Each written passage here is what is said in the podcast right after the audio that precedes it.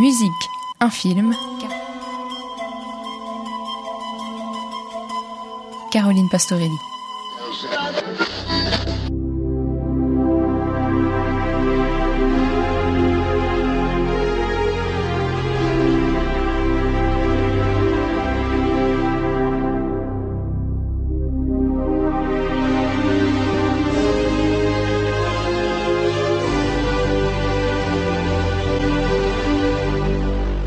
Il existe peu de films qui, 50 ans après leur sortie, gardent leur puissance cinématographique intacte. C'est le cas d'Orange Mécanique. Lorsque le film de Stanley Kubrick débarque sur le grand écran en 1972, c'est une véritable onde de choc qui se produit. L'ultraviolence des scènes, son esthétisme novateur, son message sombre, sa morale dérangeante et sa bande son révolutionnaire provoquent scandale et polémique.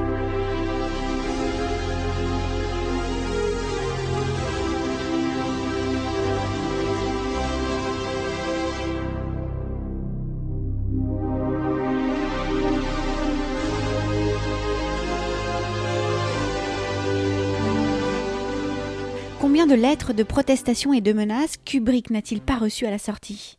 D'ailleurs, pour protéger sa famille, le film a dû être retiré des salles de cinéma britanniques en dépit de son grand succès et après tout de même 61 semaines de projection en salle. Censuré, le film ne sortira jamais à la télé et ce pendant 27 ans jusqu'à la mort de Stanley Kubrick.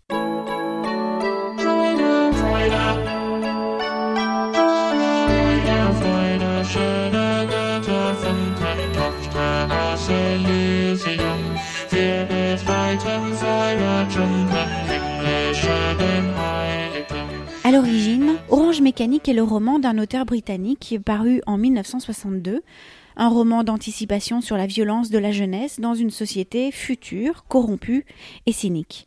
L'occasion de questionner le bien et le mal, sur fond de musique classique, car Alex, le héros du film, voue une passion à Beethoven, Ludwig van comme il le surnomme, et en particulier à la 9e symphonie à laquelle il associe des visions de mort et de chaos.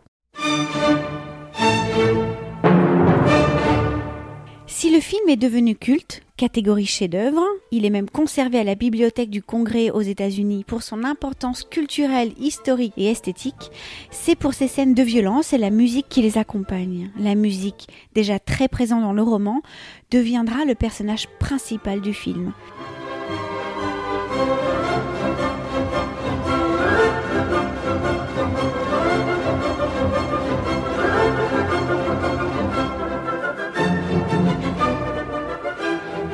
Sa bande originale totalement expérimentale pour l'époque est aujourd'hui emblématique, comme celle de 2001 L'Odyssée de l'espace et Shining. Revues, corrigées, voire parfois complètement métamorphosées, ces mélodies classiques sont au cœur de la construction du film. Elles chorégraphient avec allégresse et esthétisme des scènes de crime, de viol et d'agression. Elles régissent l'action, elles clarifient les émotions, elles donnent du sens à l'histoire, bref, le tempo musique et image est aussi décalé que parfait.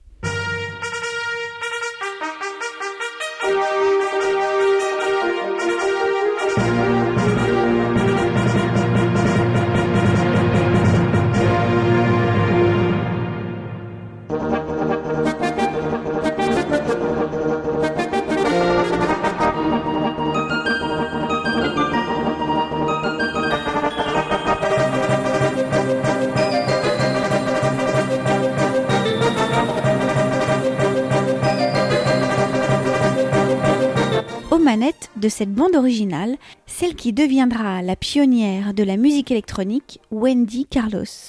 Alors que Kubrick pense lui d'abord à Pink Floyd pour la musique de son film, l'écoute de Switched on Back de Wendy Carlos, du bac joué au synthétiseur, un instrument au son inédit, le décide de faire appel à elle pour la musique de son film. Wendy Carlos revisite alors de la même façon de nombreux standards de la musique classique, mettant immédiatement le spectateur dans l'ambiance d'un monde futur et inquiétant. Son synthé couplé au vocodeur, un instrument composé à la base par l'armée des États-Unis pour crypter les messages pendant la Deuxième Guerre mondiale, inspirera les groupes d'électropop du monde entier. La musique pour les funérailles de la reine Marie devient le thème musical récurrent du film et ouvre même le bal.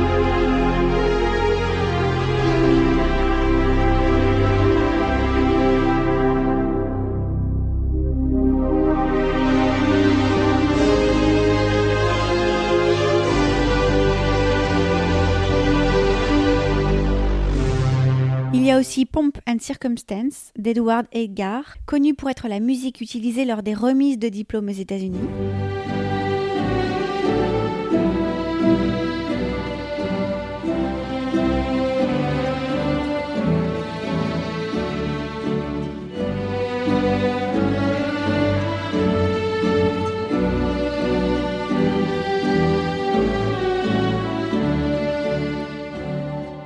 Et puis enfin, l'ouverture joyeuse de la pivoleuse de Rossini.